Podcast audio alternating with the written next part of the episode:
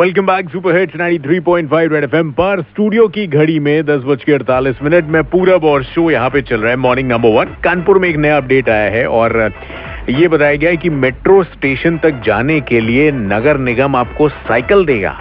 क्या बात है? ओ भाई, पहले मेट्रो स्टेशन आने दो मेट्रो आने दो साइकिल भी आ जाएगी।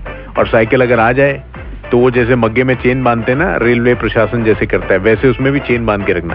पता चला मेट्रो तो गए नहीं साइकिल कहीं और ही ले गए। तो साइकिल दोगे, वापस भी लेना मतलब ज़रूरी है, ऐसा कुछ। तो अच्छी बात है आ रही है तो अभी ट्रैफ़िक आपको बता दें, अफीम कोठी चौराहे पे अगर आप जा रहे हो किसी काम से साइड सी बात है, काम से जाओगे, घूमने थोड़ी जाओगे तो वहाँ पर आपको ट्रैफ़िक थोड़ा सा धीमा मिलेगा।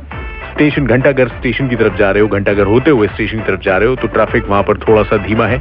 और अगर आप निकलना चाहते हो वहाँ से टाटमिल चौराहे के लिए, झकरकटी की तरफ़ निकल रहे हो, वहाँ पे ट्रैफ़िक थोड़ा सा धीमा मिलेगा। विजयनगर पे ट्रैफ़िक ठीक है, कोई परेशानी वाली बात नहीं। आते हैं लौट के सुपर हिट्स 93.5 रेड एफएम पर।